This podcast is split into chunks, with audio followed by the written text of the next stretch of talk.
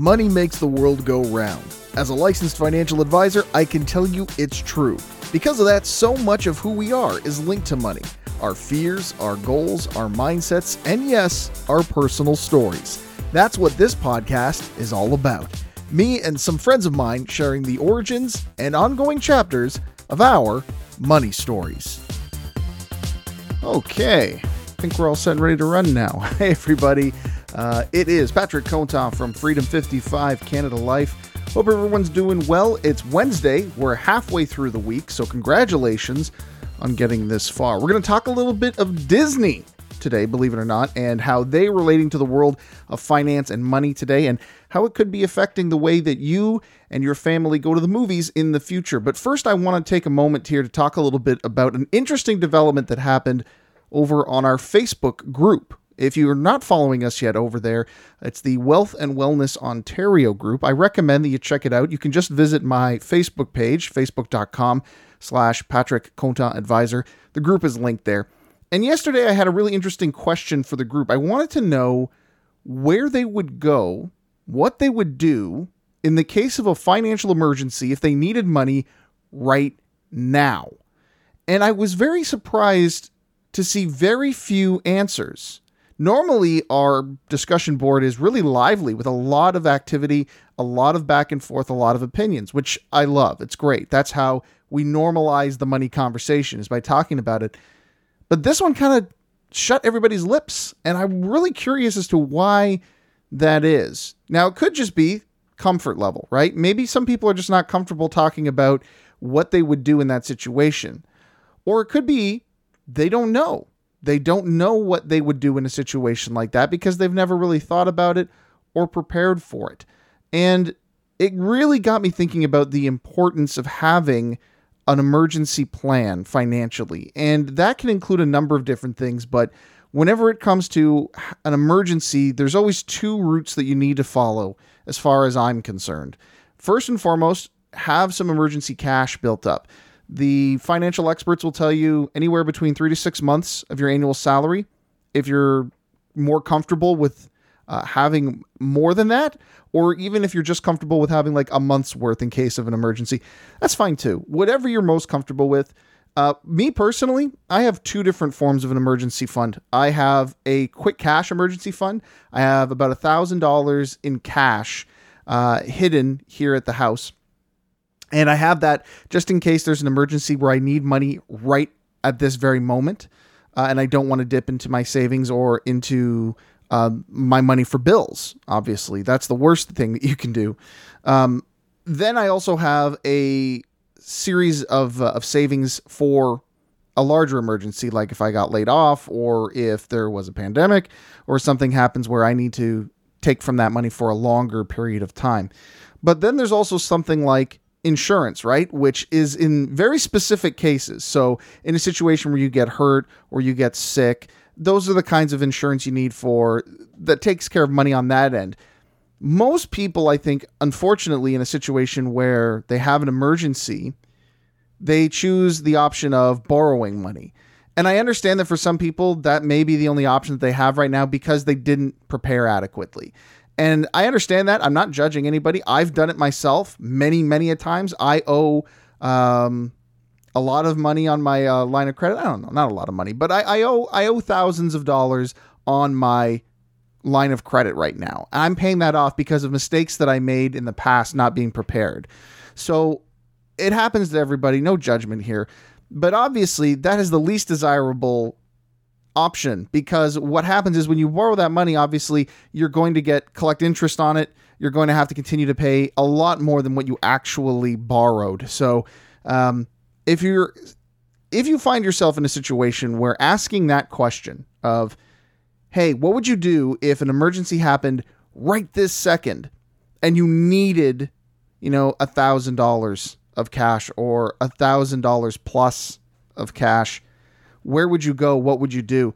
And if your answer to that is, I don't know, or I guess I'd have to take a loan, start thinking about ways that you can change that. And the best way to do it, reach out to a financial advisor. You can call me, 705 358 8793. So now I know that you're asking yourself, hey, Adam, the title is talking about Mulan and Disney. What does this have to do with Disney? Well, I'm glad that you asked, loyal listener slash viewer, because Disney has found themselves in a situation in which they are going to need some cash quickly.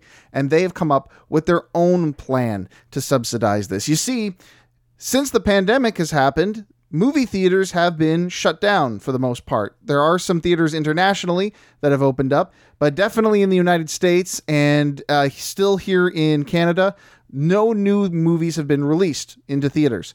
And this is obviously a big problem for a studio like Disney. Uh, they were supposed to release Mulan in March, they pushed it back, and now it looks like that it may not even come uh, to America at all this year. Uh, some other films that they've pushed back have been taken off schedules completely.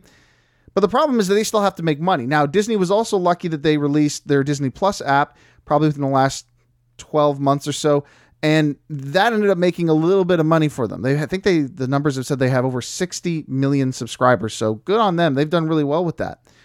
But their bread and butter is still movies. That's what they do, and their theme park, which has also been shut down. So they have needed a way to make some money fast. So what they've decided to do is they said, you know what? If there are theaters internationally that are open and are showing movies, we're going to release Mulan in those theaters in September. Great. So what about for folks that maybe don't have access to a theater that is showing Mulan? Well, now you can go ahead and stream that movie on Disney Plus. Ah, that's fantastic, right? I'll just pay my six ninety nine, seven ninety, whatever, how much it is. I, I, don't keep track of that stuff. Um, and then I'm going to go ahead and I'll just stream the movie for a whole lot less. Not so fast. See, here's where Disney's going to make up their money. This is their way of getting into a market that's completely closed down right now. They're going to charge you $29.99 American to watch the movie on top of your monthly fee for Disney Plus. Now, I got into a kind of a debate about this with some of my friends last night about is it good, is it bad? Um, the biggest consensus we seem to have was that it will be interesting to see if families will pay that much to watch the movie in the comfort of their home, particularly American audiences, because obviously they're the ones who are affected the most by it. As of right now, I don't know whether or not there will be theaters open to screen Mulan when it is released in September. In probably some areas of the country, there will be, but not where I am at. Uh, as far as I know, the, mo- the the movie theaters here are staying shut down for the time being. So the only way I'm going to get to see Mulan when it is released in September is to pay $30 American on top of the Disney Plus app cost. For some people, I know this is going to really rub them the wrong way and say, now, why should we pay more for this? Uh, others will look at it as, you know what, that's fine. I wasn't going to go see that one in theaters anyway. I was going to wait to see that on demand when it came out, uh, like as a regular on demand selection. Um, but for other families, they may really prefer this. Because let's be honest, not everybody is a fan of the movies. You know me, I'm a huge supporter of the theater and cinema experience. I love going out to watch movies. I think it's one of the best things uh, in terms of bang for your buck and entertainment out there. I love it but that doesn't mean everybody loves it. And I know people like my wife, for example, would probably prefer to watch the movie at home. And for her, maybe paying a few extra dollars would be worth it if it means she can see a brand new movie that she's been waiting to see in the comfort of her own home. For some people, obviously, this would be more expensive. For example, if I wanted to go see a movie that my wife had no interest in seeing, it would be far more expensive for me to buy this movie streaming on Disney Plus than it would be for me to buy a ticket at the movie theater because movie tickets are still only like $12, $13 here. So for me, it's a no brainer. If I have the option to go to the movies, I'm going to go to the movies, which I like because obviously movie theaters are going to take a hit right now and and I want them to continue to survive because I, I love the cinema experience. I want them to continue to survive. But I understand why some people would look at this scenario and say, you know what? I'm just going to stay at home. I'm going to pay the $30 extra because if you've got a family of four, or if you've got a large family, or if you do something like a lot of my friends and I have been doing with wrestling pay per view since we were teenagers, which is you get a bunch of people together and you all chip in for it, the cost of that can actually end up being a lot less. So, really, what this has done is it has opened up more doors, more avenues for you to enjoy your cinema entertainment. And I will applaud Disney and Universal and other movie studios who have said, you know what, we have to bite the bullet on this. We have to try our best in order to try and keep these studios going. Because I don't want to lose movies. you know what I mean? I mean, I, I want the studios to continue to produce the films that I love to see, and I want to continue to support those.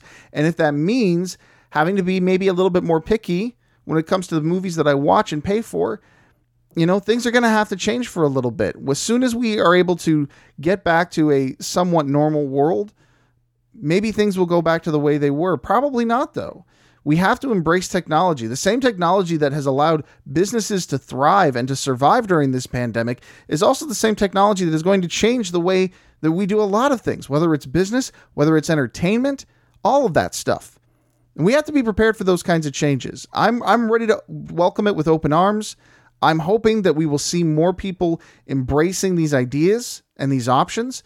Uh, but I also hope that people will continue to support their local cinemas and people will continue to go out to them when they are open safely. I'm not encouraging you to go and do anything that you're not comfortable and not safe with. If you do not feel comfortable going out to a movie theater or sporting event or anything for that matter, don't do it. Don't go out if you're not comfortable with it. But I'm glad that for those people who aren't comfortable, they have the option. I'd love to know what you think. If you have an opinion on this, please feel free to comment on this episode, on this live video, on this podcast. However, you're enjoying this, please make your voice heard. I'd love to get your opinion on it. And if you've got the chance, join in on our Wealth and Wellness Ontario group. I'm going to post this question a little bit later as well in the uh, in the, in the group so that you can join in on it and let's let's talk about it. Where how do you see this going for Disney? Is this something you're going to do?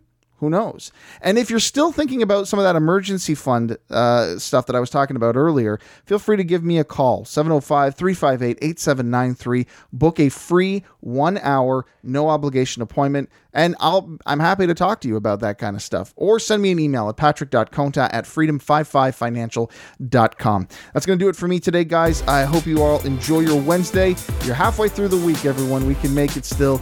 Uh, best of luck to you on your financial journey. Have a great day.